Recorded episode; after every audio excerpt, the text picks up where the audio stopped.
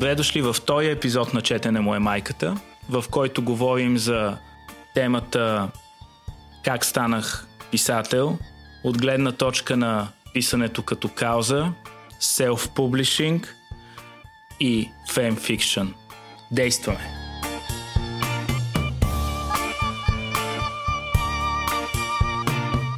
Веднага ви черпим с а, една препоръка в рубриката ни Какво ново, което си струва, което не е задължително да е книга. Може да е... И, и не е задължително да е ново. Не, ви стига. Рубриката така. трябва да се казва какви неща ни кефят.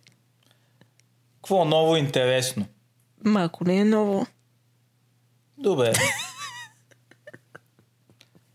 Е, нали имаме какво четем? Еми да, ма то не е ново. Права си. Добре. В случая това е сравнително ново, но както и да е.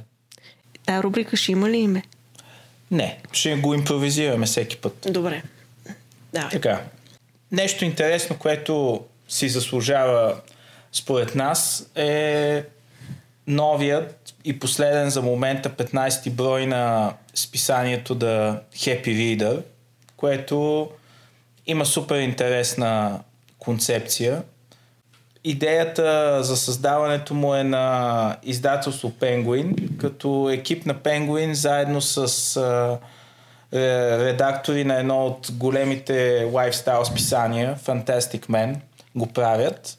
А концепцията на изданието е много проста. В а, половината от него а, с пространно интервю се представя известна личност, която чете много и има отношение към литературата.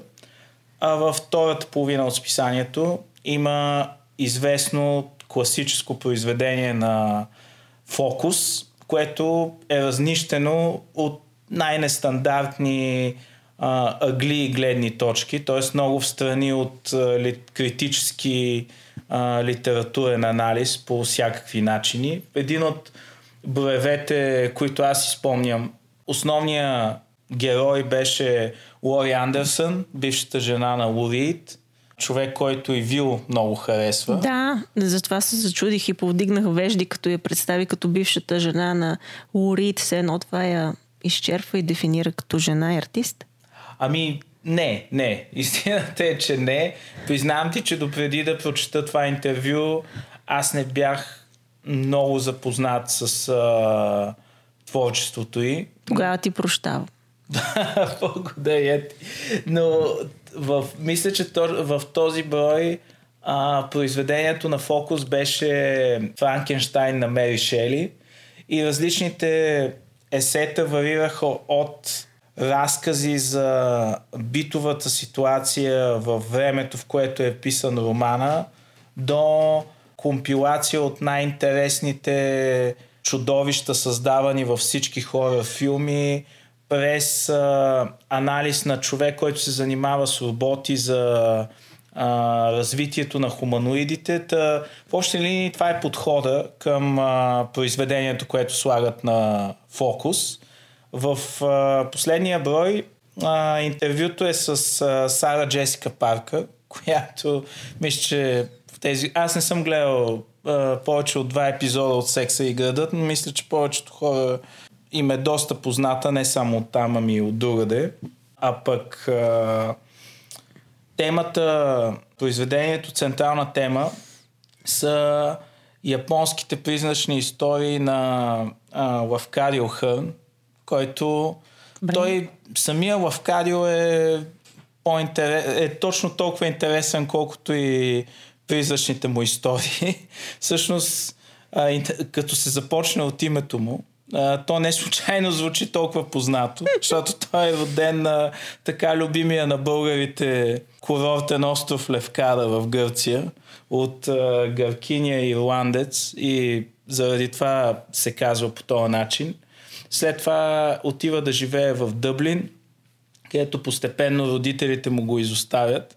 И накрая и Леля му, която е основна попечителка негова, го изоставя и го мята на кораб за щатите, където Той работи като журналист, известно време в Синсинати, после в Нью Орлинс и се озовава в Япония като кореспондент на едно от изданията, за които работи.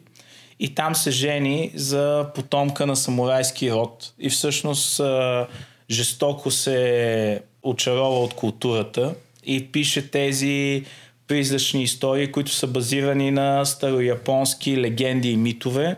Историите са напълно изчанчени и са пълни всякакви гоблини, безлики същества, призраци, крясъци, ад. Дори Кобаяши, един от големите японски режисьори, прави филм по него. Та, това е една от многото причини, която според мен си заслужава да потърсите да Happy Reader. Списанието е тънко. Струва около 4-5 паунда без доставката и също така си струват и миналите броеве, в които аз лично харесвам един а, брой, на който на корицата беше Итан Холк, заради интервюто с самия Итан Холк. Но в миналото са интервюирали Лили Кол, Джарвис Кокър, Ким Гордън от Sonic Youth и много други а, популярни лица, които обичат да четат, наобщо казано. Та, това е моят акцент за нещо, което си заслужава.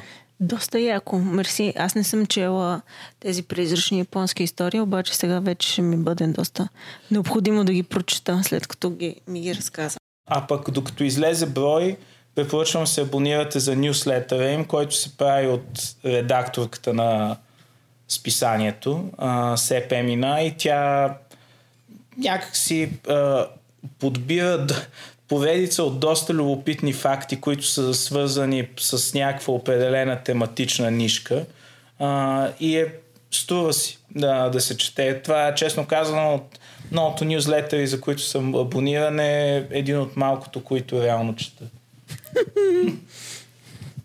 Супер. Ами, доста интересно, Миши, мерси. Аз имам само две кратички неща да кажа за две книги, които на мен ми направиха впечатление. Едната е, така и двете са интересни и необичайни. Едната, за която искам да кажа няколко думи, е Душата на октопода от Саймон Гомари, в превод на български от Елмира Великова и част от поредицата Море на издателство Жене 45. А защо искам да кажа нещо за нея? Това е много интересна книга, която, честно казано, супер много се очудих, като видях, че ще бъде публикувана на български. Аз съм я чела преди години а, на английски, когато си я купих, след като я забелязах в а, някаква класация, примерно 2015 топ 10 а, а, научни книги. И тя беше там. А, поръчах си я от твоя приятел Джеф. А ти прочете ли а, българския превод на книгата? Да, прочето го и за това, нали, казвам някакви думи за, за тази книга, за душата на октопода. Не очаквах, че такава книга някой ще се ще има интерес да, да представи на българската публика. Може би аз имам тъпо мнение за българската публика, че не би харесала такава книга. А, не знам как се движат продажби и дали се купува, но какво е необичайното на тази книга? Тя хем е научна книга, а, която а, влиза в света на това изумително същество октопода, хем е супер поетична.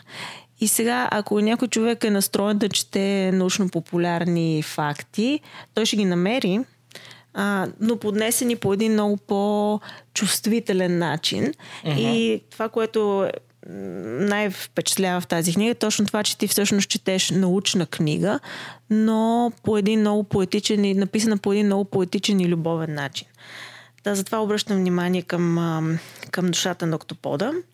И следващата книга, за която ми се иска да кажа няколко думи, е Теологинариум на Ясен Григоров, която е първата книга от библиотека Нов ред на издателство Точица. Издателство Точица ни е познато основно като издателство на детска литература. Да, те са издавали а, негови детски книги. Да, а, качествена детска литература, да, бих искала а, да кажа. Него а, имам предвид на Ясен. Да, Ясен, ясен, е, ясен е техен автор. И сега а, така те се осмеляват да издадат тази негова книга, която е отново от света на иллюстрацията, но за възрастни. А, какъв е този телогинариум? А, Ами, може би трябва да кажем, че аз съм ни приятел. Или това ще изтече като информация и, и така ние опознаваме неговия. Да, то е важен дисклеймер. Да, В интерес на прозрачността. точно така. Така че всички наши приятели, които напишат книги, ще бъдат промотирани в този подкаст. Безплатно. Точно така. Да ние познаваме неговия изтрещял мозък и аз лично не се очудих на тази книга. А, мисля, че е доста смела а, като, като заявка на издателството да я издаде изобщо. А, харесва ми също така и е ясен, че е подходил много така с един тапет, който му е дизайна на корицата. Един uh-huh. такъв лелчески, лелчески тапет, който да те заблуди, че нали, това е някаква, не знам, я, някаква, някаква беззъба книжка. но, но това съвсем не е така. А, Нещо, да, като някакъв сборник в помощ на домакинята. Има такъв елемент. Поне от а, някои издания от соца и готварски книги, които съм виждал. Но Да. а, художествените качества на изданието са страхотни. Да. А, Ця, цялостното оформление, синергията между текста и иллюстрациите и изобщо е, ако, ако щеш чисто предпечатно начина по който е подредена книгата е помислен. Да, точно това ще я да кажа. А, а, само едно кратко описание каква е тази книга, този дългинариум. Това са изтрещели телесни истории, с, а, придружени с а, също така изтрещели иллюстрации към тях. Какво се случва докато четеш тази книга? Ми четеш тези кратки изтрещели истории, си въобразяваш и чакаш нали, да дойде визуалното решение на, на художника, поне аз така бях, защото нали, на историите, както Мишо каза, не вървят история а, иллюстрация, а има натрупване на истории, на истории след това а, съответните иллюстрации, mm-hmm. което мене малко, нали, понеже съм така по-нетърпелив човек, леко ме вбеси, защото трябваше да, нали, да бързам да видя а, как а, автора е избрал да иллюстрира всяка една от историите. Така че ако, ако имате нерви, може би по-добре ще ви, ще ви се отрази, отколкото на мене, но да. А, Е, супер. те може да прелистват хората ви. Това е коштунство да прелистваш напред. Еми то няма правила. Има. Сега Телогинариум е книга, която е отвъд правилата по някакъв да, това начин. като някой ми каже, аз започвам да чета книги отзад напред или първо чета края, искам да фана книгата и да му я забия в глава. да. А, та, ако се кефите на, на автори като Даниел Харамс, като Борис Вян, които за мен са такива гадаличкащо изтрещели, може би, вероятно, ще ви хареса и на Ясен. А, поздравления на издателство Точица за, за библиотека Нов ред. Нямам търпение да видя какви ще са другите включвания и другите книги от поредицата. Това беше от мен. Супер. На мен също ми е интересно да ги видя. Аз а, това, което бих искал а, да споделя от своя страна е, че а, в момента чета изключително любопитна книга, а, която м, е написана от полския журналист Яцек Хуго Бадер, като книгата представлява сборник от негови репортажи за Русия през а, 21 век. А, нарича се Алкохолен делир. Макар, че мисля, че оригиналното полско заглавие е а, Бяла треска. Та, в а, сърцето на тези репортажи, т.е. голяма част от обединяващата линия тяхна е пътуване на този журналист от Москва до Владивосток в а, разгара на зимата с а, джип ЛАС, да, тези стари руски джипове, които още са в движение, включително и в България, не само там. Та, въпросният човек предприема пътуването между ноември и февруари, ако не се лъжа, между две, края на 2007, началото на 2008 година и разказва какво му се случва по пътя, като а, за нещо като пътеводител а, в пътуването му. Люб... Е, това е доста честно. За мен беше супер а, интересно като акцент. Е книга, която е била 57 година поръчана на руски журналисти да напишат какъв ще бъде живота в Съветския съюз през 21 век. И тъй като самия Яцек е роден 57 той взима откази от тази книга, в която естествено пише, че а, хората няма да ядат нормална храна, абсолютно всички ще са сити, ще имат много пари, ще имат летящи коли, нали, ще, почти ще левитират, а, няма да има глад, няма да има замърсяване, горива и така нататък. Та, в този дух е написана книгата през 57 за 2007 и той посещавайки любим, различни места през пътешествието си, сравнява реалността с това, което се случва в книгата.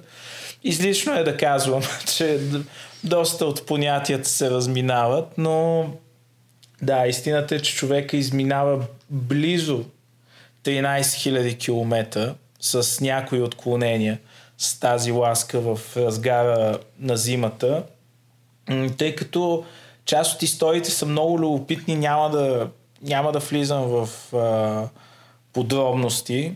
Абе, кажи най-стращялото нещо. Ами, то, ти, то направо човек не знае откъде да започне. едно, едно от най-изтещените неща е, че човека въобще тръгва с лас, защото а, това е автомо... извън че се ремонтира лесно, както му казват в а, всяко място, което ремонтират и трактори само, могат да му правят поведата с чук и един-два гаечни ключа. Другото му много добро предимство било, че минус 40 и няколко градуса, когато маслото в двигателя на колата ти се сгъсти супер много и реално нямаш никакъв шанс да запалиш, ласката, тъй като от резервуара отдолу, отново дебел метал, позволява посредством газова горелка да загрееш резервуара, докато маслото кипне и да я запалиш, което той реално прави по време на пътуването си. Нали? Извън, че пътува с а, два акумулатора, защото казва, че като спреш някъде и паркираш и през нощта падне до минус 45,6 и акумулаторът ти е вътре в колата, също нямаш никакъв шанс да запалиш. Но ситуацията с маслото се повтаря в друг случай в книгата, в който а, Яцек спира, за да помогне на Руснак да изгаси колата си, която гори покрай пътя а, и е всъщност Land Rover арктическа серия, супер скъп, а, на който по подобен начин а, маслото му почти е замръзнало и той е сметнал, че като на руска кола може да подгрее отдолу резервуара, но се оказало, че покритието на Land Rover е пластмасово и той се е запалил и цялата кола изгаря и оснака псува кански. Първо, защото колата е адски скъпа и защото според него, нали, хората, които се правили, може би никога не са стъпвали в Сибир през живота си. Колко яко. Да, много е интересна и честно казано има много висока, поне за мен, познавателна стойност от гледна точка на това какво се случва в тази част от съвременна Русия. Има втората, условно втората и половина е компилация от различни репортажи на Яцек Хуробадер от бивши съветски републики. Украина, Молдова и също различни части от Русия, които той пътува. Например, района около Байкал, който е доста забележителен от не само чисто природно, но и от към начин на живот. Та със сигурност я препоръчвам. Та, моята книга за този епизод която чета, се казва Мозъкът на Леонардо. Да, как да разберем а, творческия гений на Да Винчи от Ленар Члайн. Бре. А, каква е тази книга? Аз си признавам, че си я купих а, а, заради заглавието. Така клъвнах на него, а и също така проучих автора и а, понеже внимавам с биографии, особено на, на този тип личности, които имат а, множество биографии, Члайн а, не е просто един от многото биографии. Той е лекар, учен, посещава 7 години от, за написването и той умира малко, даже след като я написва, веднага след това. И е издадена посмъртно от семейството му. А, та, да, хванах аз плувката тук и веднага натиснах Атто Баскет. А, книгата не е преведена на български, пак съм си купила твоя приятел а, Джеф. Много пари даваш на Джеф. Така е, факт. А, каква е тази книга? Ми това е една по-интересна биография, която е посветена на мозъка на Леонардо. Защо на мозъка? Защото а, авторът а, разказва, разгр... минава през неговия живот и творчество, като го обяснява с а, теорията за раздвоения мозък. Както ти е известно, нали, ляв мозък логика, десен мозък творчество. Да. Та какво казва Шлайн? Защо Леонардо е такъв какъвто е и как може той да е а, едновременно супер про с левия и супер про с десния мозък. А, той е еднакво добър като изобретател а, и, като и, и като артист и като художник, което авторът твърди, че може би няма друг, друга такава личност в човешката история, който на такова ниво да е усъвършенствал и, две, и двата мозъка и, и да ги използва по този, по този начин. Общо взето, в голяма част от книгата е едно словословене на Леонардо. Това доста често се повтаря, нали, как а, той създава, а, предугажда събития и изобретени неща, които се случат след 500 години, нали, колко е невероятен и така нататък, което е факт. Но в един момент вече малко, малко ти доскочава това нещо. Лично аз очаквах да има повече по, може би повече ми се искаше да има повече вникване в картините, а, някаква повече изкуствоведска част или изкуствоведската част погледната през тази теория за мозъка, защо ги е нарисувал така и но това го няма. Та в един момент книгата доста така ми заби. А... Тя сигурно е натоварена и с доста фактология или не толкова? Не, не. Честно казано, по-скоро а, с а, едно и също нещо се говори с различни думи и много страници. А, okay. Което, нали, да, а, в един момент ми умръзна, честно казано, да я чета и вече се насилвах накрая да я доизбутам, просто защото трябваше. А, има интересни неща, но а, ми доскоча и ми умръзна. А, та, не я дочетох с апломб. А, има и неща, които сега биха отблъснали някои читатели, особено ако са поклонници на твърдата логика, какъвто аз не съм. Така че за мен нямаше проблем, но а, Шлайн смята, че Леонардо е имал паранормални способности и че е бил а, така наречения remote viewer, това са хора, които могат, а, имат способност паранормална от птичи поглед а, да намират обекти а, по зададени координати а, стига, да ти бе. разкажат какво има на тази локация. Да, ако искаш Google, ни има доста, доста информация. А, по зададени координати да ти разкажат визуално какво има на тази локация, под земята включително. Той смята, че Леонардо е бил такъв, защото с това си обяснява всъщност а, а, а, точността на картите, които той е рисувал. Той си е бил като някакво човешко view. да. Точно така. А, с това той си обяснява подробните и точни географски карти, а, които Леонардо оставя след себе си. Аз нали, не съм чак толкова рационална, така че бих възприела подобна мисъл, а, но това е. За тази книга мога да кажа не е мега яка, не е и мега зле. Може книга, която може и да не се прочете, но аз се прочетох, понеже си я бях купила. Правилно, да. Сега, да не отиват парите на вятъра. Да. Аз ще ти споделя по темата, между другото, имам, четох я отдавна, но спомените ми от а, нея са а, хубави. На, мисля, че на Джорджо Вазари, който е един от биографите на Леонардо. Книгата, а, една от книгите му за него, която беше доста фокусирана върху изобретателските му способности. И изобщо върху това как той а, е стигнал а, до а, някои негови изобретения. Тук тези неща мал, малко са застъпени. като, като цяло, да. Еми, това е. Еми, вие идеално.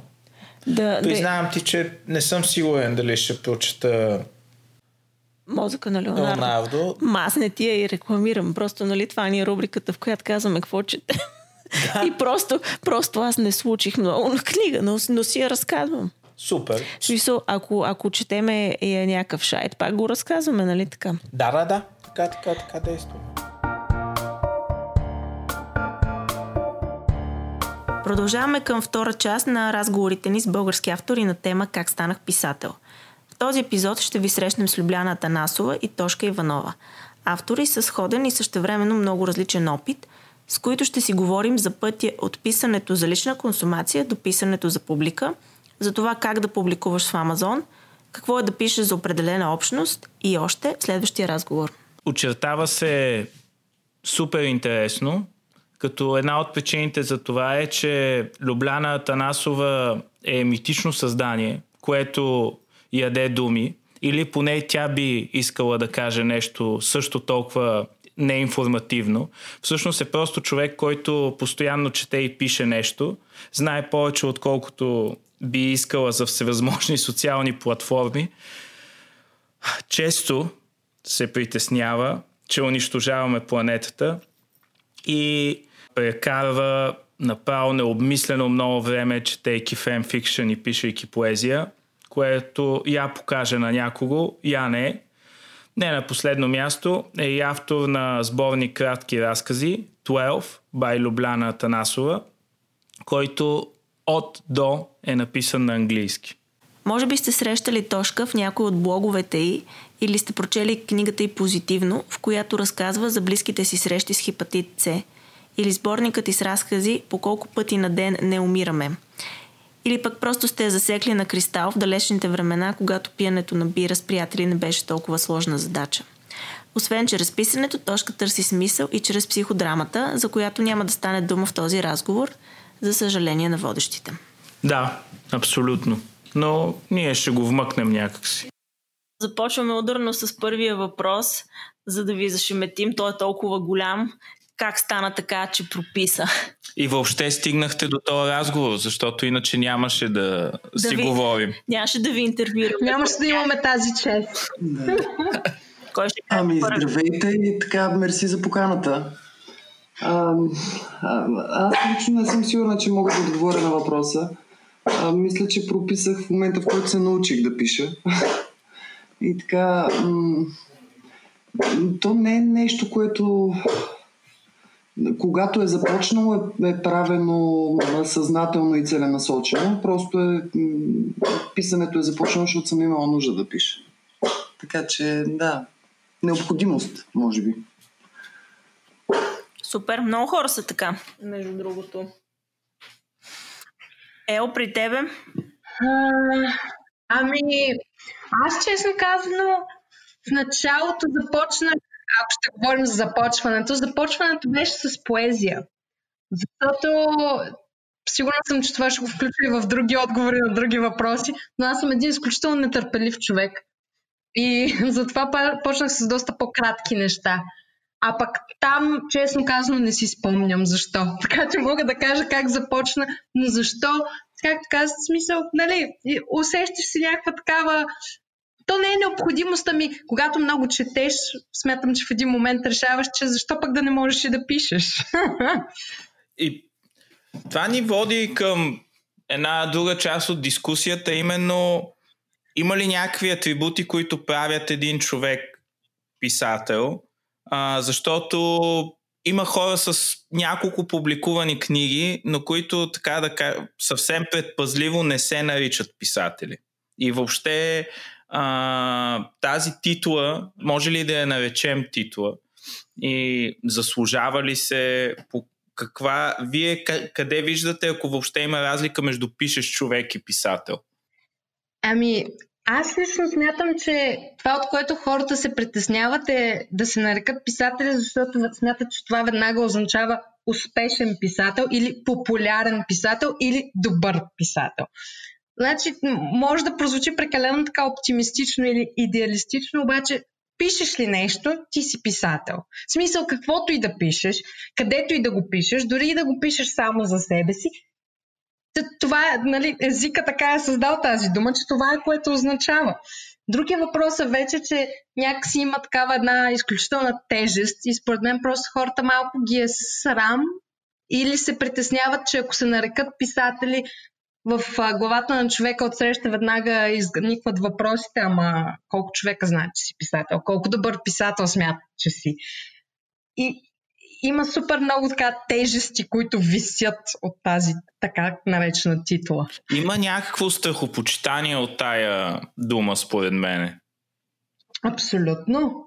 Както и, предполагам, не знам доколко е също. Те трябва да кажат, но хората, които са, биха се нарекли музиканти или а, актьори. Като цяло в тези професии, малко по-творческите, някакси, понеже е творческа, понеже нямаш черно на бяло доказателство, че си добър в това, което правиш, хората като че ли ги е срам или страх да се нарекат с тези думи, защото мислят, че хората ще ги тестват по всякакъв начин, за да проверят дали, дали заслужават тази дума. Аз обаче не съм сигурна дали това не е локален феномен някакси, защото мисля, че по света така хората с много по- по-голямо самочувствие са склонни да нарекат себе си артисти, примерно, или писатели, дори да нямат издадена книга. Нали, самия факт, че, примерно, а, приемат това за свое професионално поприще и така правят опити в тази посока, за тях е достатъчно някакси да се нарекат писатели. Дори ако не са още пробили в кавички. Ами, това за мен е много сложен въпрос. Аз, между другото, също така нещо избягвам да, да се определям по такъв начин, но това може би е субективно. Нали, твърде много професионални поприща, така съм през годините съм се опитала някакси да заема и, и ми се струва, че, че това ще, така е поредното, което не знам дали мога да понеса. И а, има, има този момент, че може би тук наистина, аз пак казвам, смятам, че е локален феномен малко, че тук влагаме малко така нещо а, почтително едва ли не в това и нали, то, то не е професия, е титла. Докато не знам дали е задължително. Аз лично бих приела, че ако човек, който вижда писането си като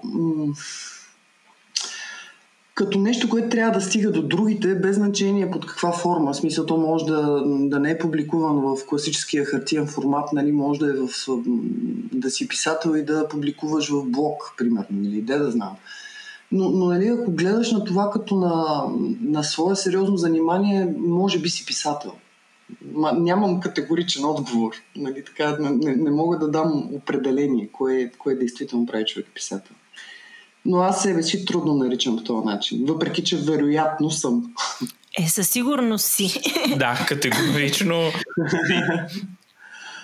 А, Любляна каза две големи думи страх и срам. Ти а, можеш ли да, да си прикачиш някоя от тях или, или по-скоро това, което ти пречи да се, да се наречеш писател е свързано именно с а, ореола около тази дума, който е твърде възможно и да проистича от това, че когато ти си писател, имаш а, някакси гласът ти стига до огромна маса хора. т.е. ти носиш някаква отговорност за те. Евентуално стига до огромна маса хора. да. Ами да, ама ако станеш сега един популярен и успешен писател, така ще бъде. Но, да. но дори за 50 човека, между другото, ние тук в момента четиримата, които сме се, сме се събрали, сме от рекламата и смятам, че и работата ни в рекламата също е била подобна смисъл. Нещата, които ние сме създавали като текстове, сме облъчвали много хора с тях и ние и би трябвало да подхождаме към, към тази си работа отговорно. Ако сравним, при рекламата има някаква мимолетност изключителна, която може би е едно от точно противоположното, но това е едно от нещата, които тежат пак нали, върху думата писател, че има някакво такова оковечаване на това, което ти си написал и си предложил, представил на целия свят, нали? На mm-hmm. тази част от света, която погледне към него. Да, нямаш бутон undo. Може и да имаш, ако публикуваш онлайн. нали не е изключено, не знам. Нали да. казват, че всичко, което веднъж е било онлайн, е онлайн за винаги. Така че... да, в някакъв смисъл, да, абсолютно Любляна прав си. Права си за това нещо дори неща, които си мислиш, че са изчезнали отдавна, някой някога ги вади. Както виждаме по съвсем друг повод последните 5-6 години, но... А като си говорим за онлайн а, и книгите и на двете ви а, съществуват и в, в, в дигиталния свят, може ли да разкажете а, за това как, как публикувахте в, в Амазон, защото и двете имате публикувани книги там? Аз честно казвам, сега поради, заради вас погледнах статистиката и открих, че всъщност а, не само, че са нали, публикувани онлайн, ами аз лично, явно, а, моята книга е била, е стигнала до много повече хора в а, Kindle нали, вариант или какъвто там четец използват, отколкото физически нали, книги. А, а пък за самия метод на публикуване, аз лично нямах кой знае какви а, препятствия, така да се каже. Смисъл всичко се случи изключително... Веднъж, когато реших, че това ще става и там ще става, се случи изключително гладко. Може би а, просто защото нали, системата е така добре устроена, че общо взето всяко едно нещо, то ти казва, ако имаш желанието сам да си го направиш, можеш сам да си го направиш. Тоест, а, и оформлението, и а, качването на всичко, и намирането. Единствения мое а, такова препятствие, ако мога да го нарека, което всъщност не се оказа такова, беше, че си мислех, че когато трябва да отида да си взема кода за книгата отзад, аз смятах, че това ще е някаква изключителна борба и в някакви изключителни премеждия в, в Народната библиотека а, което всъщност се оказа изключително лесно и нещо, което се случи за 15 минути. Никога не бях срещала държавен апарат, който да работи толкова лесно, бързо и ясно. Казаха ми следващия път, когато, нали, така оптимистично, следващата книга може само да ни пратите един имейл. Нали? Ние вече ви имаме като а, един вид статут на тази в кавички писател, нали. И това и просто ще ви изпратим, нали, другия код за следващите книги. И така, това беше изключително... А, защото по моите нали, наблюдения и проучвания изглеждаше, че други държави е много трудно, защото това е едното нещо, което е, е специфично. Всяка държава си го прави по различен начин. И мисля, че в доста държави е скъпо. Тук изобщо не е. И е като цяло по, тази част от процеса е малко по-сложна на други места, май. Тоест, ти си си подготвила книгата като файл и просто си я аплоднала. Как, как точно стои въпрос процеса и, и също има ли някаква цетка или, или няма? Просто качваш. Няма абсолютно никаква цетка. Значи, а, както казах даже преди, още съм от начало, аз съм изключително нетърпелив човек. Тоест, когато аз реших, че а, искам да го направя това нещо, което сега нали, абсолютно не съжалявам, но и същевременно осъзнавам, че е проява на нетърпение, че изобщо дори не се замислих да се опитам, например, да така да се каже, да си продам идеята на някой друг или пък да, да я преговоря поне с някой друг. Аз реших, че искам да публикувам книга за коледа и трябваше да се случи това до коледа. Аз го бях решила през август. А имаше ли нещо написано през август? А, да, може би около половината, но а, не беше, нали, не, не беше писано с тази цел и с тази идея.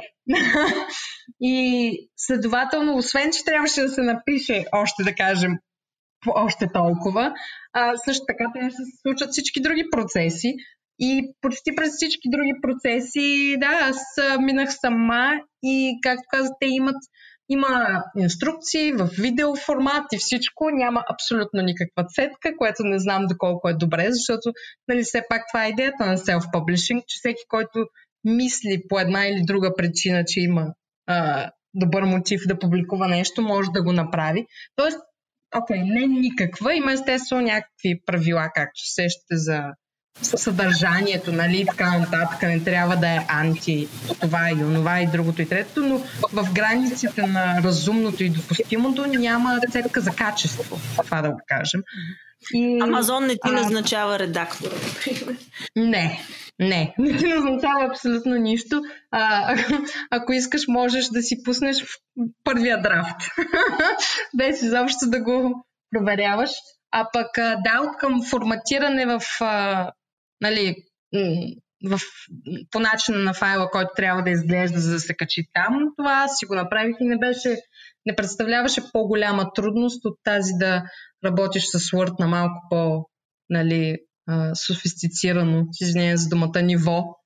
А, просто трябва да научиш малко повече за, нали, там къде, си, къде ти свършва, как си оформяш страницата, как си оформяш футера от горе, отдолу и така нататък, но общо взето не е не е нещо, което аз лично бих наела някой да ми го направи, въпреки че знам, че това също си е в, в някои държави си е цяла професия, мисля, като цяло. Mm-hmm. А, а книгата ти може, може да, се, да се поръча както за Kindle, така и като физическо книжно тяло. А, как, как, mm-hmm. как се случва момента с книжното тяло, защото ти не си отпечатала бройки, които държиш на склад у вас, нали така? Да, аз имам няколко бройки, които ми останаха от когато си поръчах нали, на масово така няколко авторски копия. Но като цяло малко идеята е както а, има и много такива, всъщност има много такива а, компании и магазини и за други неща. Идеята е print on demand. Нали, в момента, в който някой наистина каже, че ще купи нещо, или т.е. вече го е купил, тогава това нещо се създава, точно за да няма първо излишък, нали, който се изхвърля, и второ да няма загуби нито нали, за човека, който го е. В случая, например, за мен, нито за Амазон и така нататък. И така нататък. А, следователно, ако си поръчаш физически а, вариант на книгата в физическо тяло, то се принтира предполагам, аз така смятам, в най-близката просто а, възможна точка на Амазон. Например, моите книги дойдоха от а, Полша. И става бързо, както и всичко друго от Амазон, които въпреки това, че сме използвали и двете като платформа, искам да подчертая, че като а, компания и като ценности по никакъв начин не подкрепям и сега може би заради това бих се замислила да го направя пак това. Mm-hmm, да. А, а по отношение на продажбите, как, как се случват нещата? Ти спомена, че а, дигиталните копия са повече от, от а, физическите, но като цяло доволна ли си от, а, от а, резултатите? И изобщо аз бих допълнил този въпрос с а, дали а, си правила много екстра усилия да промотираш книгата си сама или Амазон, освен тези инструменти за а, публикуване, имат и такива, с които можеш да рекламираш а, книгата си. Амазон, ако не им, както може да се чуе, ако не им доплатиш доста, с нищо няма да ти помогнат. А, аз лично за времето и усилието, което вложих, бях изключително така удовлетворена от това, доколко хора достигнах, така да се каже, с целта, нали, че а, моята книга е раз, коледни истории в най-общ така а, план. И а, за коледа всъщност а, успя да... Нали, това бяха моментите на най-високи естествено нали, продажби и тем подобни неща покрай декември и след това даже януари и така нататък, защото все пак са зимна тематика и така нататък. А, да, общо взето м- със сигурност времето, което ми отне и ресурсите, които ми отне, не бяха толкова големи. А, не бяха... В смисъл беше си такъв личен проект, който после, когато правиш нали, някакъв личен проект, който изобщо не си сигурен колко хора ще оценят, ако така да се каже, или даже дори ще видят. А, след това, благодарение общо взето на онлайн така, общности и тем подобни, за които съм сигурна, че вие ще ме попита. а, успя да достигне до, до хора, които, които общо взето го използваха точно по начина, по който аз исках, като нещо позитивно за коледа, нещо, което да направят подарък. Имах, имам една позната, която в един момент а, беше дори не бих казала организирала, просто в продължение на една седмица беше казала, че който иска да прочете книгата, тя, тя ще му купи копие. И в продължение на една седмица на няколко човека, мисля, тя за тях купуваше и копия, защото просто също искаше така да разпространи, как да кажа, позитивните а, емоции за коледа. Яко. А, да, а, аз това ще го спомена и по-натам в нашия разговор, но да, ти пишеш за една общност от хора, същото и за Тошка се отнася. Тя също пише за един вид а, общност от хора, с, с които споделят а, една обща съдба. Тошка, може ли да ни разкажеш повече и за, за твоята книга Позитивно, която стартира от а, личния ти блог? И тя в последствие също е, беше публикувана в Амазон на английски, нали така? Точно така. То всъщност особеното е, че нали, книгата започна като блог. Нали, въобще без да е имало идея да се превръща в книга. Това си беше анонимен блог, в който аз съм споделяла в началото със себе си, защото нали, това беше блог, който никъде не съм рекламирала, популяризирала нали, през личните си профили. Просто имах нужда да пиша неща, които преживявам, така за да нещо да ги разбера, да ги осмисля по някакъв начин. И така блога почна да става стремително популярен. За моя изненада не само сред хора с моя здравословен проблем. Аз нали, тогава се лекувах от хепатит С. Това беше причината въобще да, нали, да, да започна по-активно да пиша по тази тема.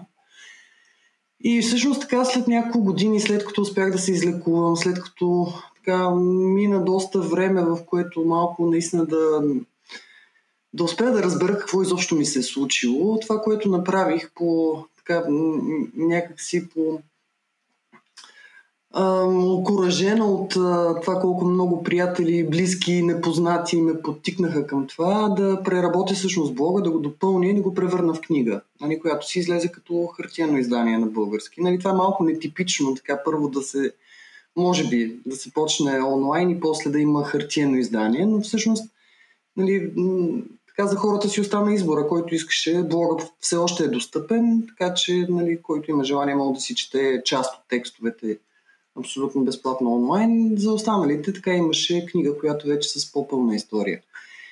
И няколко години след хартияното издание всъщност така дойде идеята и за публикуване на английски.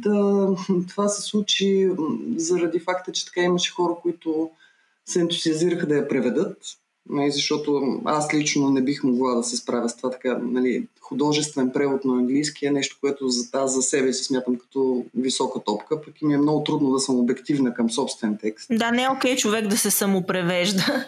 Ами, за мен беше много трудно. Аз бях пробвала в интерес на истината, но се оказа, че да, има си хора за всичко в крайна сметка и всъщност а, направихме и нова корица нали, с художник, понеже тази, която имах за хартияното издание, нали, тя едно, че е на български, но друго, че има разлика някакси между да са малко рекламен език, нали, но, но два различни вида продукция. Едното е нали, аналогов такъв, който си държиш в ръцете, другото е дигитално нещо. И книгата излезе и на английски. И сега тя, понеже е по... все пак е на доста специфична тема, аз напълно подкрепям това, което Любляна каза. Никакъв проблем не е имало с публикуването. Наистина цялата система е организирана изключително юзър-френдли. Така, мисля, че всеки, който има желание и ресурс, нали, такъв времеви, интелектуален, би могъл да се справи. Въобще не е, не е нещо сложно. Аз не съм инвестирала по никакъв начин в реклама. Аз мисля, споделяла съм в личните си профили за това, че книгата вече има на английски, но общо взето това, което може би е свършило работа е, че пак казвам, темата е специфична и така в един момент, може би около половин година след публикуването, книгата беше стигнала в, беше станала на първо място в онлайн издания с тема хепатит. Тоест, нали, хората, които са се вълнували от тази тема, са я намирали, сваляли и така нататък.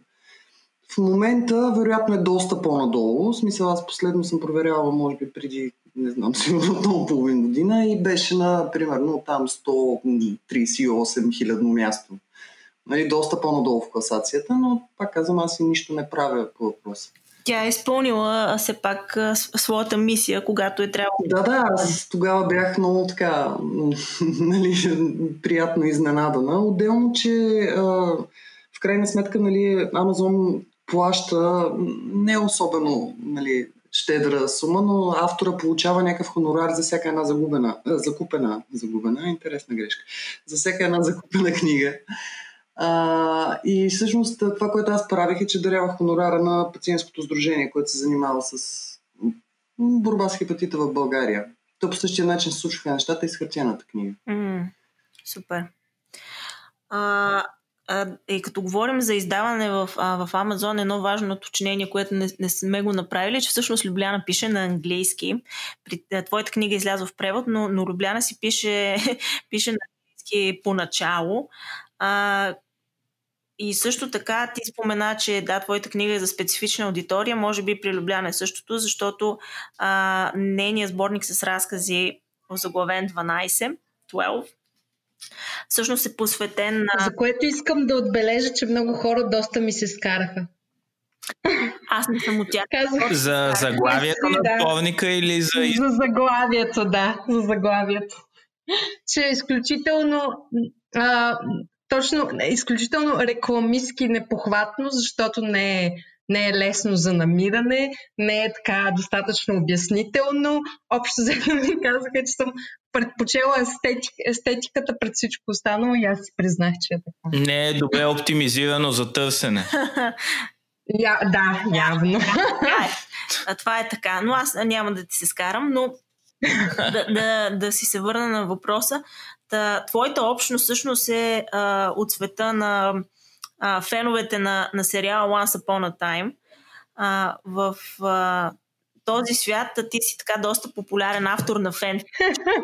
А, ще ни разкажеш ли всъщност от, от там, от твоите текстове, а, които си, си създавала за този сериал, всъщност а, а, се случва и, и сборникът ти с разкази, нали така? Да. Та, та може да ни разкажеш какво е да си автор на фенфикшн и как един писател, който пише на английски, може да се пласира в този жанр? А, ами, общо взето, ще започна отзад напред с последния въпрос. Абсолютно за разлика от а, писател нали, в другия а, смисъл, който целият свят го възприема, ако пишеш фенфикшн, няма никаква необходимост да се пласираш, някак, няма никаква а, необходимост да се притесняваш от това, нали, какви тежести, конотации и така нататък носи тази роля. А, като цяло във всеки фандъм, значи тук съжалявам, ще прозвуча като нърд, обаче ще обясня за всеки, който може би не знае някои от нещата, които ще кажем. Значи фандъма е сбора от фенове на всеки един феномен, който можеш да си помислиш за него. Дали ще е Star Wars като вселена, дали ще е Game of Thrones като книги, дали ще е Once Upon Time или Buffy the Vampire Slayer или Good Omens, които са всички фандами, за които аз съм писала и участвала в тях. А, това е общността от фенове. Фенфикшн е а, това са истории, в които феновете използват героите, които не са техни по никакъв начин, но историите са изцяло техни. Тоест, ако трябва така да го кажем, сюжета е техен, но героите не са. И има едно изключително усещане за, за сигурност в това нещо, защото когато работиш с герои, които хората вече обичат, това е една огромна част, според мен лично, когато става дума за художествена литература. Това е една огромна част от а, създаването на всяка история, която вече нали, ти не трябва да се притесняваш за нея. Не трябва да караш хората да се влюбят в героите ти или да ги мразят или да каквато и да е емоцията, която искаш да предизвикаш. Това вече го има. И това е, а, общо взето, честно казано, според мен, единствената разлика. Това е единственото нещо, което е по-лесно или изобщо го няма а, при хората, които пишат фенфикшн. Всичко друго е като при всеки друг писател, смисъл, ти си, ти, ти си този, който а, сюжетът е твой, езика е твой, идеите са твои. А, изключително много от тези хора имат и редактори. Аз съм нямала никога редактор, нито на фенфикшн, но честно казвам нямам и редактор на тази книга. А, така че това просто не е съвсем, а, не беше за мен. А къде се случва, а, извинявай, че те прекъсвам, а къде се случва а, публикуването на тези текстове? Имате си някакви специални медии ваши, блогове, лични? А, и... Далечното минало, което се надявам, че ако има някои тинейджери, които някога слушат, няма да знаят за него. Въпреки, че аз всъщност съм чак толкова далечна. А, се е случвало до голяма степен в Live Journal платформата, а, след това и в момента все още в Tumblr, но най-вече има две основни. И, има изключително много сайтове, които а, са изцяло посветени само, например, на един фандъм и качват всичко свързано с него. Но двете най-големи платформи, едната е fanfiction.net, а другата е Archive of Our Own. Archive of Our Own спечели награда Hugo през 2019 за а, сега ще излъжа обаче за какво мисля, че беше Related Works. А, и има една от най-добрите архивни системи в цял свят. По-добра на почти всяка друга библиотека. А, това е абсолютно изцяло 100% доброволчес, доброволческа платформа. А, из, издържа се от към сървъри и тем подобни изцяло с дарения от а, хората, които я използват а от потребителите и изцяло се поддържа от доброволци. Вътре има милиони, милиони, милиони, милиони истории за хиляди фандами и като цяло е изключително, платформата и сайта са изключителни.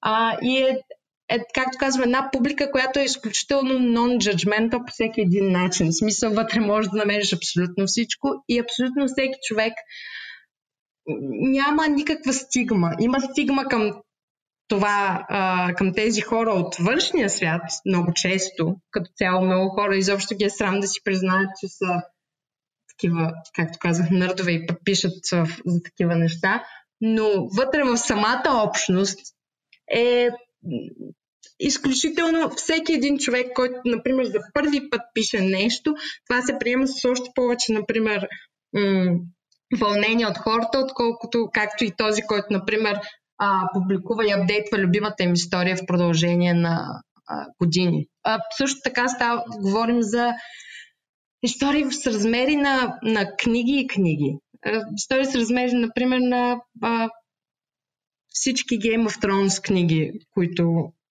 някога са, са написани до тук.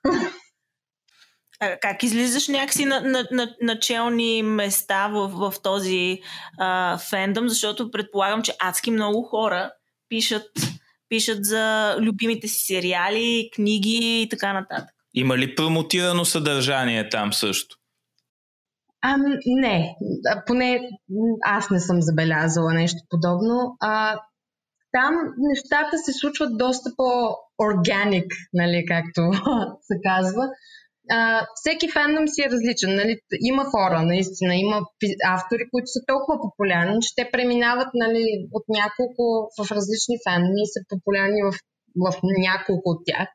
Но като цяло, а, не знам, не знам как става. Става с, а, как, както и общо взето всяко друго писане, всичко друго, което пишеш, става с, с произвеждане на съдържание и с общо взето постоянство, с присъствие.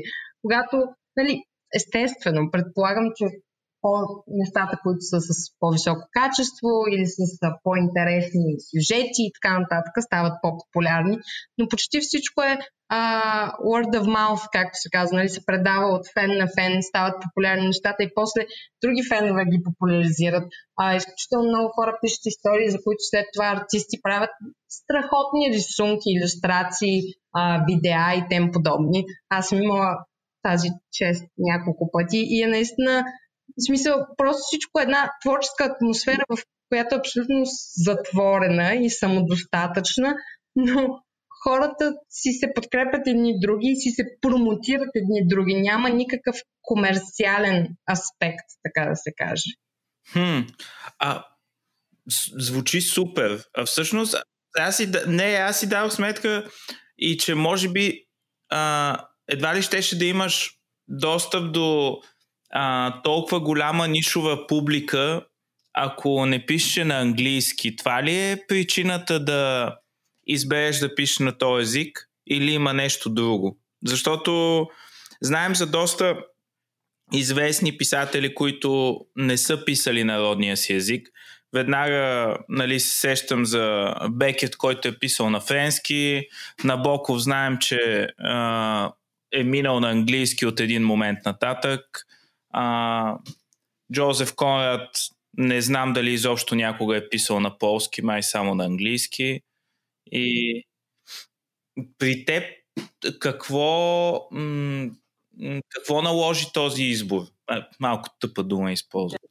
Проблема е, че това с, с, с, във връзката, в която говоря сега с фенфикшн е малко като осъзнавам, че а, е яйцето и кокошката или а, змията, която си яде опашката, защото аз започнах като цяло, нали, а, винаги съм обичала да чета изключително много книги. А, и от момента, в който може би започнах да чета фенфикшн, което беше може би когато съм била на 15-16, нещо такова, а, това беше ексклюзивно на английски и оттам преминах доста повече и към книги на английски.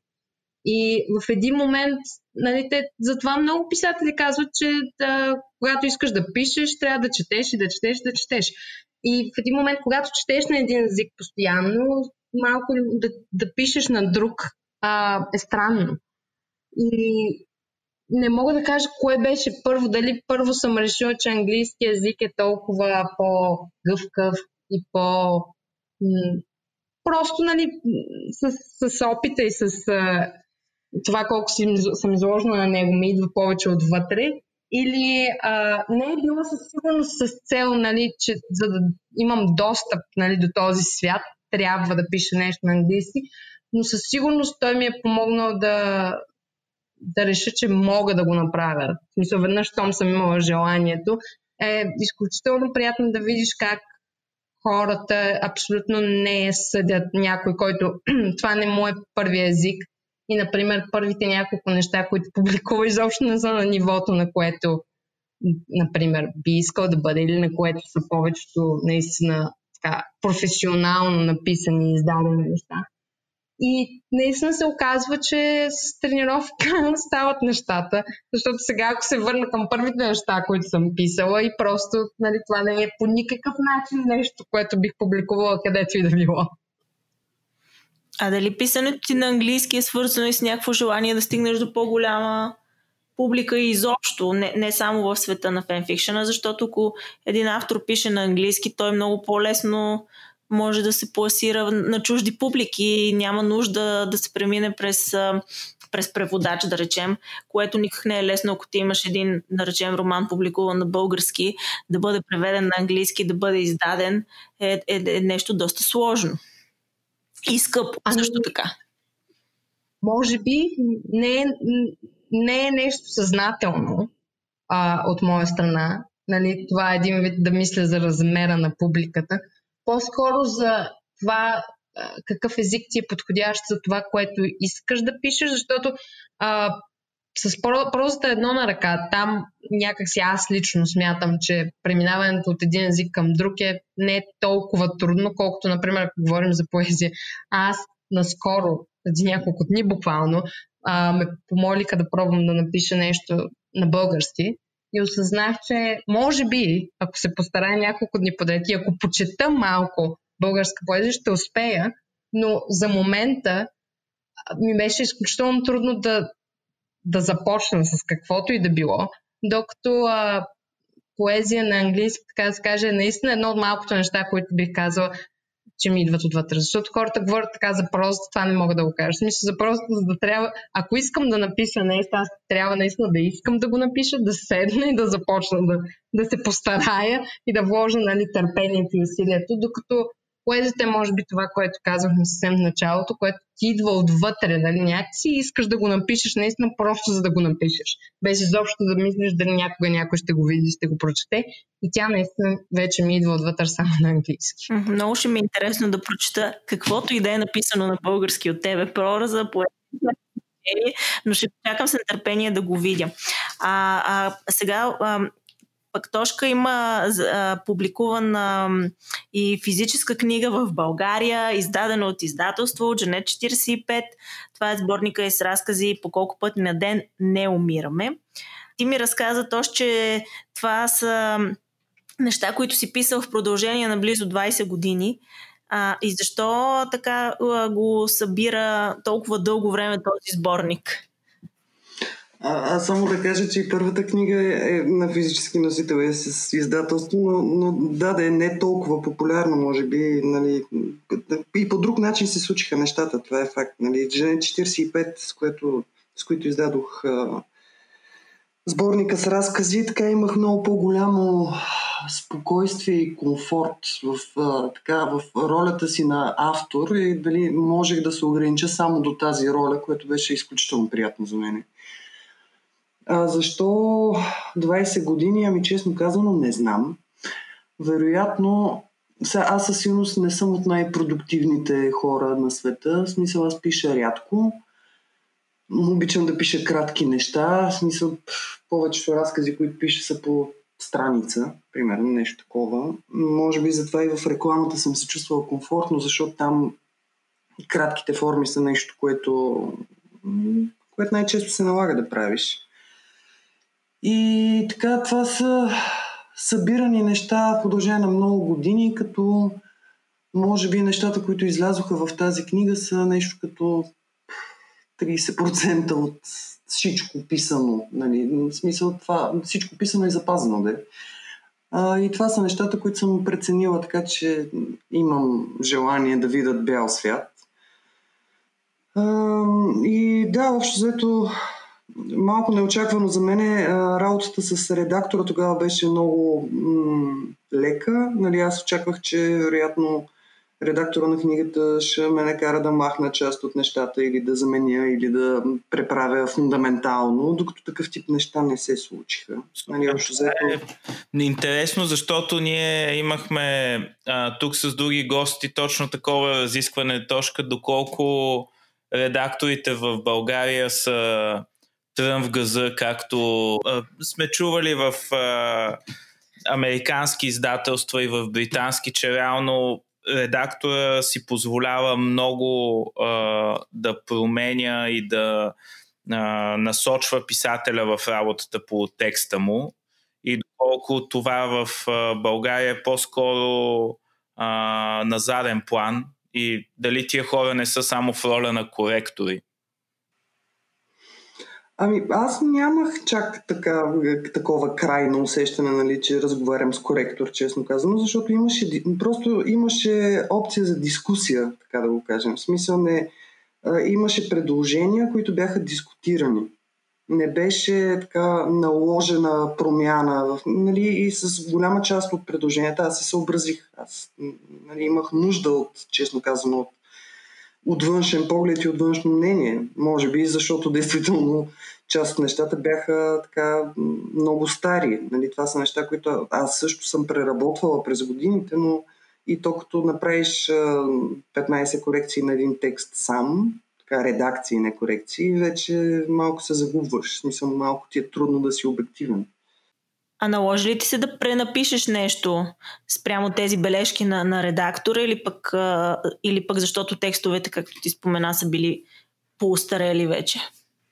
Ами аз ги бях преработила в интерес на истината. Нали, сама бях свършила някаква работа. Не е нещо, което съм писала на 18 едно към едно да, да изляза в книгата. Нали, това бяха неща, които са, са си търпели редакции от мен самата. Но да, имаше, имаше няколко разказа, по които правих промени. Но пак казвам, те не бяха фундаментални. В смисъл не бяха така, примерно, да махна герой или да сменя тотално края или нещо такова. Или, примерно, да ти кажеш редактора е то разказ, не му е място. Тук ня... не предлагам да не го публикувам. Имаш ли такива предложения? Да, или харесва ми само до средата, напиши остатъка наново. Не, в интересна истината нямаше. Аз сега, да, не знам. Не знам дали бих понесла подобно нещо. Той има така, може би има и авторско его. Нали, вероятно бих се възпротивила на толкова агресивна намеса. Именно, знам. именно точно на там те бутам и с моят въпрос, защото се замислих как, как би, реагирал, би реагирал, ако някой външен човек те каже, ми то разказ аз бих го махнал тук и ти дали би се съгласила с такава намеса? Ами, може би е въпрос на това и кой го казва, така и въпрос на авторитет. Сега, аз, примерно, нещо, за което се сещаме, да убиеш присмехулник на Харпер Ли, преди няколко години, нали, излезе, те, те я обявиха като продължение, но на практика това беше версията преди редакция, доколкото си спомням. Сега, ако греша. Да, и, и, и аз мисля, че това беше първоначалната версия. Точно така. Това е версията преди редакция. И аз знам, че тази жена не е написала втора книга, защото първият процес на редакция е бил толкова брутален. Нали, тя буквално е пренаписала цялата книга, че, че, че просто нали, е решила, че стига толкова. Книгата, нали, да убиеш през мехуник е гениална книга. За мен поне. Смисъл, тя ми е много любима така и я смятам за гениално написана. Когато прочетох а, първата и версия, първата версия е доста по хаотична, така някак си разпиляна, не толкова въздействаща като история. Нали, поне моето, пак казвам, възприятие беше такова. И, и смятам, че редактора, ако действително нещата, които съм чела за процеса са верни, нали, редактора, който е бил много настоятелен и много така интрузивен, но той е свършил чудесна работа. И, тоест, не мога категорично да кажа кой вариант е по-добрия. Факт е, че на мен самата би ми било много трудно да приема м- по-агресивна външна намеса, но пак казвам, може би зависи кой така, нали, от, от кого идва. Да, не, да, абсолютно авторитетите са ключови в тази част от процеса, а специално с сборника ти с разкази, срещна ли някакви трудности по, при, по, при публикуването му от гледна точка на, примерно, да, да намериш точното издателство или а, точните хора, с които а, да завършиш книгата и да изглежда по начин, който отговаря на очакванията ти особено предвид времето, което си работила по нея? Ами, аз така, нали, нещата, които съм писала са събирани 20 години, ама аз не съм била през тези 20 години с идеята, че ще ги издам. Честно казано, нали, така, може би бях провокирана сама от себе си да, да издам сборника с разкази заради успеха на първата книга. И имаше много голяма разлика в това как се случи публикуването на първата и на втората. Първата книга, така бях, аз самата бях много по- срамежлива, много по-оплашена, много по-неуверена в себе си и съответно разговорите, които водех бяха с, малко, с по-малки, с нишови издателства и на практика аз избрах това издателство, което ми предложи за тогавашния момент най-добрите според мен условия. За втората книга вече така бях решила за себе си, че знам с кое издателство искам да бъде. Имах така, вече имах изискване някакси, към себе си самата имах изискване. И това, което направих е просто по каналния ред си пратих ръкописа на мейла, който е обявен на сайта на издателството и месец по-късно получих мейл от редактора, който ми казваше, че ръкописа е при него, а, даваше ми някакви неща, нали, които да, въпроси, които да обсъдим и съответно поемаше ангажимента да я представи на издателя. Тоест а, и оттам нататък целият процес беше движен от самото издателство. Аз пак казвам, имах абсолютния комфорт да си бъда просто автор, което за мен беше много приятно. Защото така, нали, започна се работа по книгата с редактора в началото, след което то почти паралелно с това а, ми казаха кой художник смятат да бъде художник на корицата. А, аз направих една среща и с него, обсъждахме някакви негови идеи, но като цяло аз имам огромно доверие в това издателство и така нещата се случиха много плавно. Нали, общо взето нещата, които те ми предложиха, бяха окей okay за мен, така да го кажем. Мисля, аз съм доволна от резултата. Супер. А те предполагам, че са ти а, помогнали с а, маркетинга на книгата до някаква степен или разчитаха и да. на усилия от твоя страна също?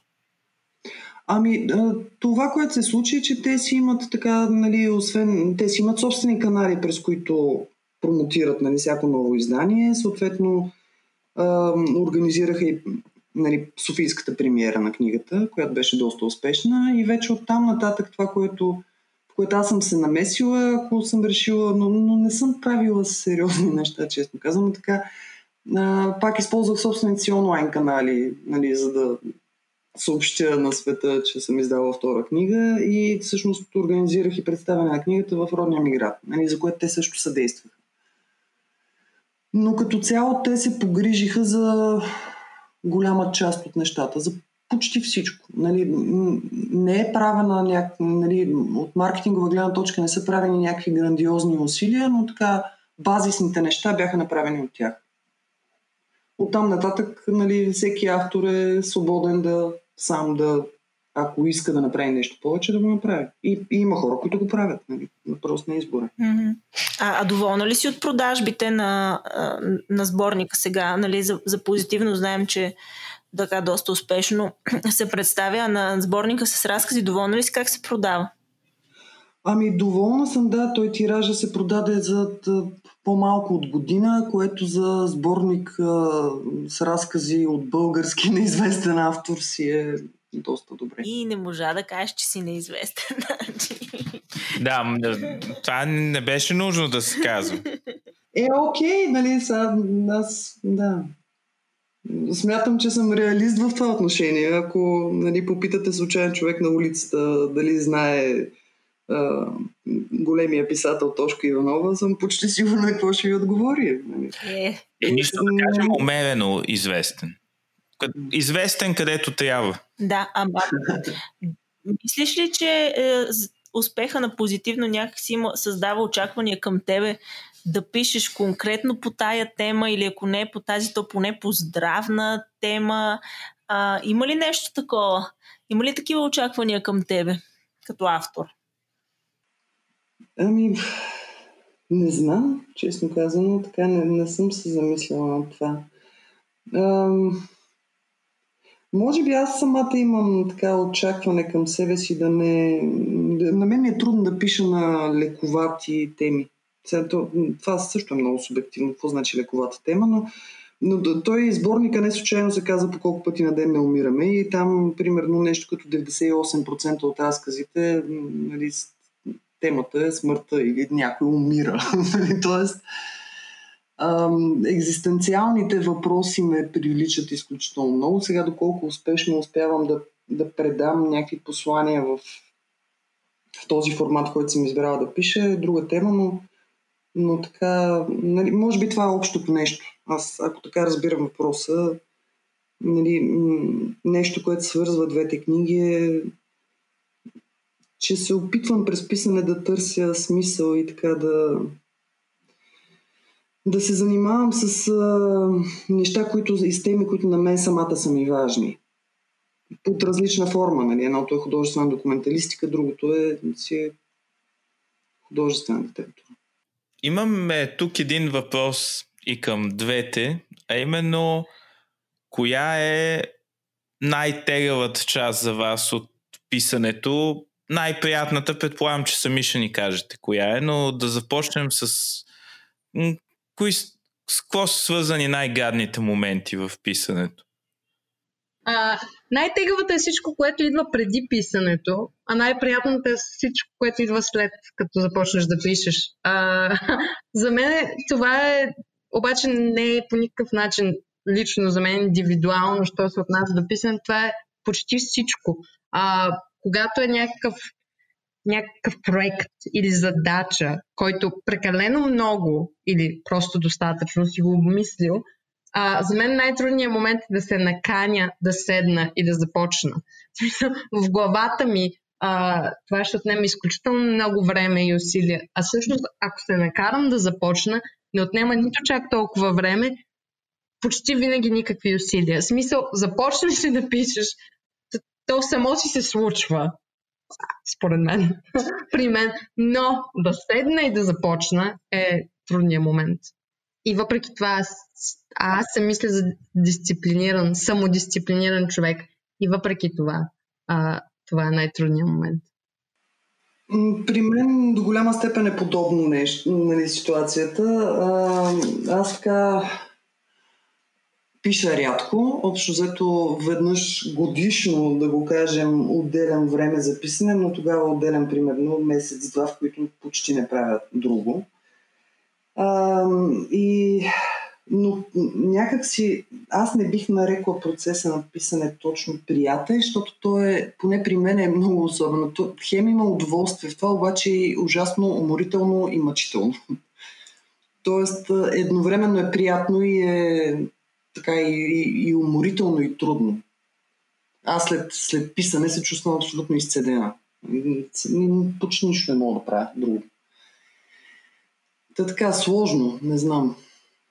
А може би пък всъщност най-трудното нещо ми е N на брой редакция. Нали, когато стигна до, примерно, първата редакция, така е нещо, което идва лесно, идва естествено, обаче стигнали се до трета, четвърта, пета, защото за нещо не съм доволна и така вече това става mm. доста тегаво. А това са самоналожени редакции, твои си. Еми, да, защото нали, ако нещо не ми харесва, аз оставям да отлежат. Не, не мога, нали, трудно правя редакция веднага след писане. Не, не мога в общия случай. Трябва да мине някакво време. Да, то не е и правилно. А, да. Трябва да, да отлежи, да преспи. А, а имате ли някакъв ритуал писателски, да ставате много рано сутрин, да пишете по зале слънце, да пиете... Посред нощ. Да пиете някаква напитка. А, изобщо имате ли си някакви ваши си ритуали, които съпътстват процеса на писане и какви са те? Няколко се развият от еднорог, преди да се започне. А, Аз лично не. А, става, а, писането рано сутрин трудно би ми се получило, защото просто не мога да стана рано сутрин. Така че поради тази причина се случва по-често в този а, златния час, когато вече започва да залязва слънцето и оттам нататък. Но определен, определен период от време, определена част от деня или от седмицата или нещо подобно не се случва.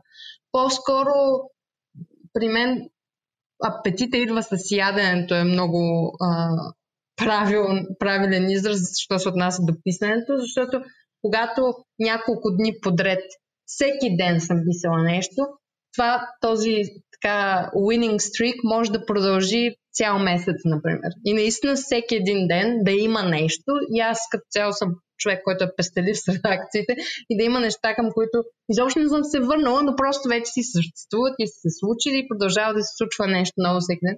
Но пък а, същото е вярно и нали, в обратния смисъл. Когато съм спряла и нищо не съм писала в продължение на, например, месец, следващия месец е много трудно да бъде обратното, да бъде продуктивен. Mm-hmm. Да, това е също тегъв момент в писането, когато не си в така наречения флоу а, или в, а, как го наричат още, джоб, може би е другото име за това, когато изпаднеш в този близо до транс състояние, в което си супер продуктивен като автор.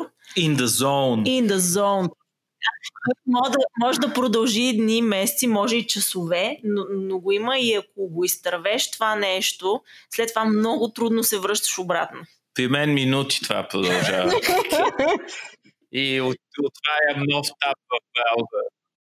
Аз съм напълно съгласна и така се опитвам да, да, си, го, да си ги създавам някакси тези моменти, но пак казвам, до момента поне начина за мен, който е работил е да отида за месец и половина някъде, където съм извън обичайната среда и където контакта ми с хора е ограничен до минимум и това да правя. И нали, то си влизаш в някакъв ритъм и така много активно пиша през това време. Това ли е твой ритуал? Да отидеш някъде е, за известно време и да правиш само това и нищо друго? И имаш... четене, нали, то някакси се подразбира, но, но ми да, на мен е ужасно трудно в така ежедневния ритъм да, нали, да, да се вдъхновя за едни 15 минути да напиша нещо и после да сготвя. Или да изпера. Някак си нали, много трудно си представям, че това би могло да се случи. А имаш ли си някакви други ритуали, освен, освен това да, да избягаш някъде? Пуша много цигари, но това не знам дали. А, е, това не е ли някаква много такава е, точно писателска поза? Сигурно пиеш и някакъв коняк. не, пия кафе. Кафе и цигари. Класическа комбинация. А, ще ни разкажете ли какво интересно нещо сте прочели напоследък, нещо смислено, което ви е впечатлило, да го споделите с нашата огромна аудитория, евентуално да, да се вдъхновят и те да го прочетат? Или нещо, към което сте имали големи очаквания и се оказало някаква пълната потия. Ще да, да кажа празня, добре каза да, За да може просто хората да не се набутват, ако някой мисли да си го купува. Ами аз напоследък, като под напоследък се има предвид вече повече от година, но бях изпаднала в един такъв Нил Гейман период. И което не е нищо ново, което да споделя на хора, на който и да било, но даже малко в един момент трябваше да се сама да си наложа да спра, защото той има така доста, според мен, специфичен стил и в един момент осъзнах, че му чета толкова много негови неща, едно след друго, нали, разкази, романи и така нататък, че в един момент вече неговия доста така лек и фантастичен стил ми се струваше а, обичайен и стандартен, защото просто не четях нищо друго. И...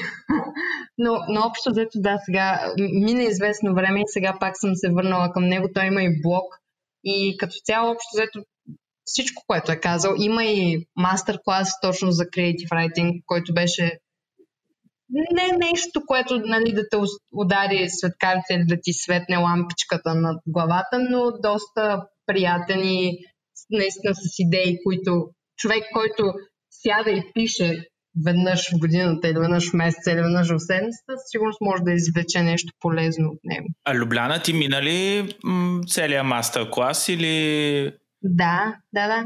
да. Заобича ли го повече Чичо ти Нил след това мастер-клас? Абсолютно всичко, което чувам и виждам от него всеки следващ ден ме кара да го обичам повече. Ще да те питам и за любими автори, ама ти сигурно ще кажеш Нил Гейман, затова няма да те питам. Ами, фактически, напоследък да, но а, позицията на любим автор се радвам да кажа, че с годините ми се изменя така на няколко години постоянно. А, в началото беше заета от много, много изключително странна фигура за позиция любим автор, а, Джефри Арчер. някой няма искам да отбележа, че това беше почти тинейджърските ми години. А, все още смятам, че той има ня... някои изключително забавни и приятни а, истории, но не виждам как това е бил човека, в който съм намирала най-много стойност. След това беше Джонатан Франзен, а, на Дона Тарт също така, но да, по-настоящем може би е Нил Гейман. Ами, аз в последно време чета доста професионална литература, защото така се налага, пък и ми е интересно. Професионална имам предвид а, психотерапевтична и да препрочитах случаите на Фройд, но не знам дали, нали, едва ли питаш за това точно. По-скоро, може би, така а, книгата, която Абе, си ми поизвади няколко кътни зъба, беше Чернобилска молитва но аз се глътнах за отрицателно време. В смисъл, прочетох я за един ден, сигурно. И така много, много силно въздействие. Аз нещо в последно време много обичам да чета защото тя е в документални събития и така...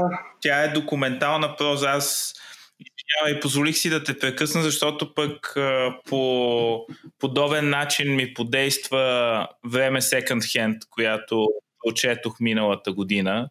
Признавам ти единствено, че не съм започнал Чернобилска молитва, защото гледах а, сериала Чернобил а, и някакси отложих този момент а, да се срещна с книгата, което не мисля, не знам дали е много умно, но аз действах по същия начин в интерес на истината, по стечение на обстоятелствата. Първо бях гледала сериала, който страшно ми хареса.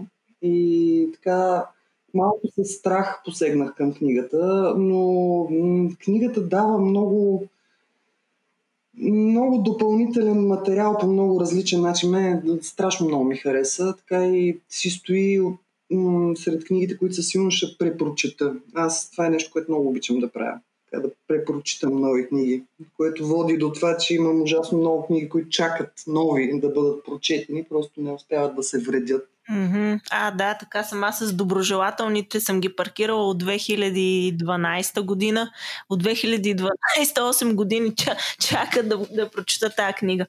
А... той май самия ли Тел я е писал горе-долу толкова време, така че чисто темпорално има някаква синергия между нещата. Може би ще се накумя и аз някой ден за нея.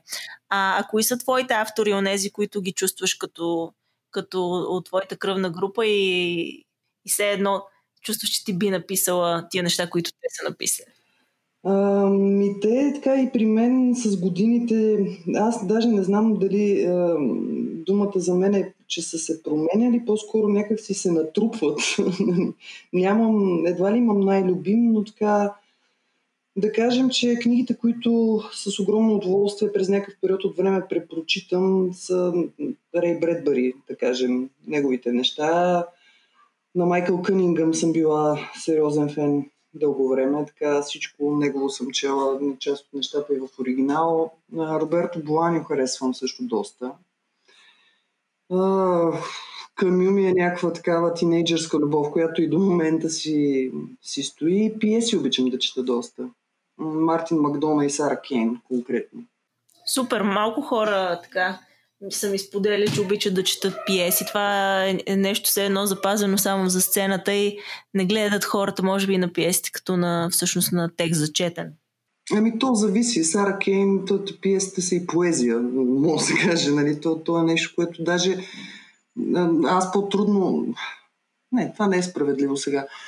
Щях да кажа, че по-трудно е възприемам сценично, ама не е съвсем така. Когато чета нещата им е трудно да си ги представя сценично, но съм имала така късмета. И в България, доколкото знам, са правени нейни постановки, но не във време, в което аз съм била в София, за да отида на театър. По-скоро съм в Лондон съм гледала няколко нейни неща и така са били помитащи също.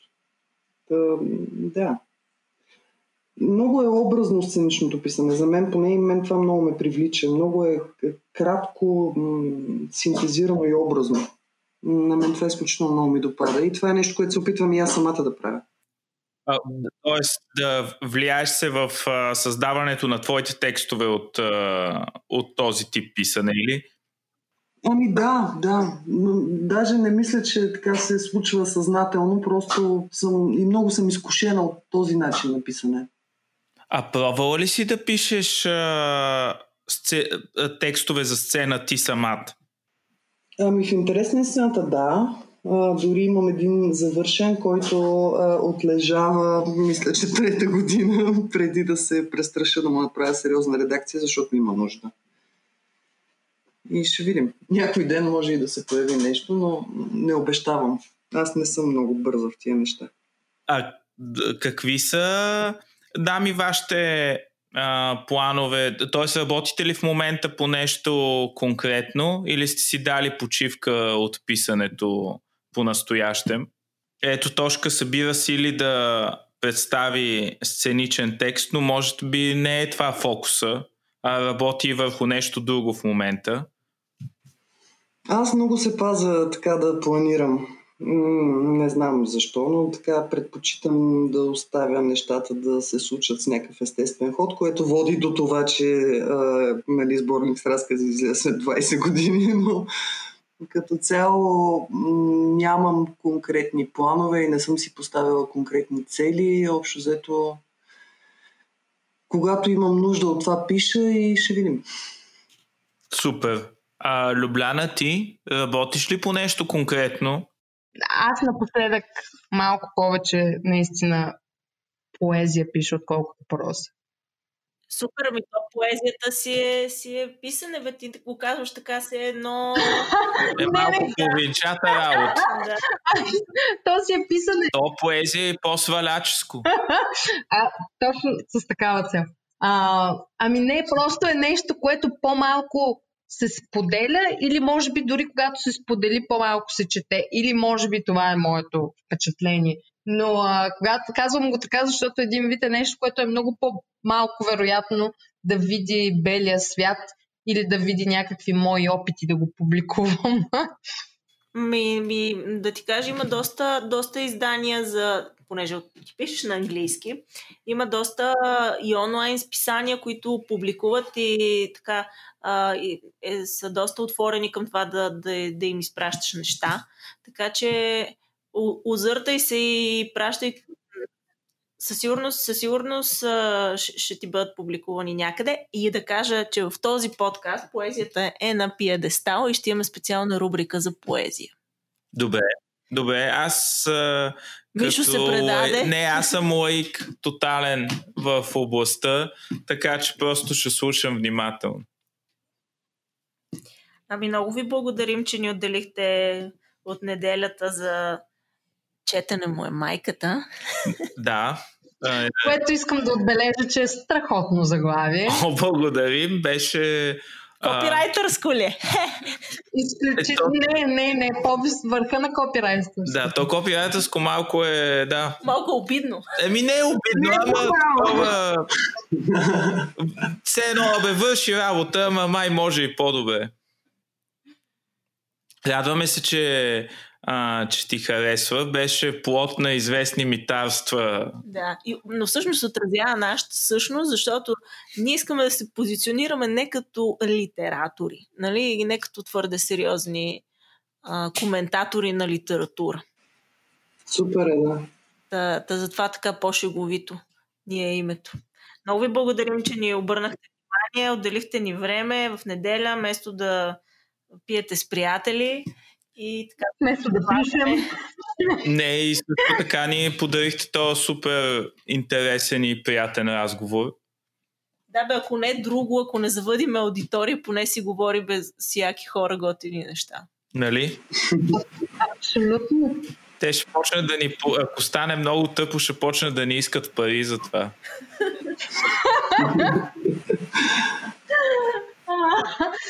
Значи, за сега със сигурност още сте на ниво, където а, беше чест и удоволствие, както казват хората. Няма изобщо да ви таксуваме. Това е от нас за този епизод на Четене му е майката. Подкаст за удоволствието от четенето и забележителния път до него. Няма да ви призоваваме да очаквате следващите ни епизоди, просто защото и ние не сме 100% сигурни кога ще са готови, но всякаква обратна връзка по този епизод и предишния е добре дошла. И междувременно ни пишете. Абсолютно. Да не си говорим сами. Да. Четене му е майката. Ами, четене му е майката. Е, такива,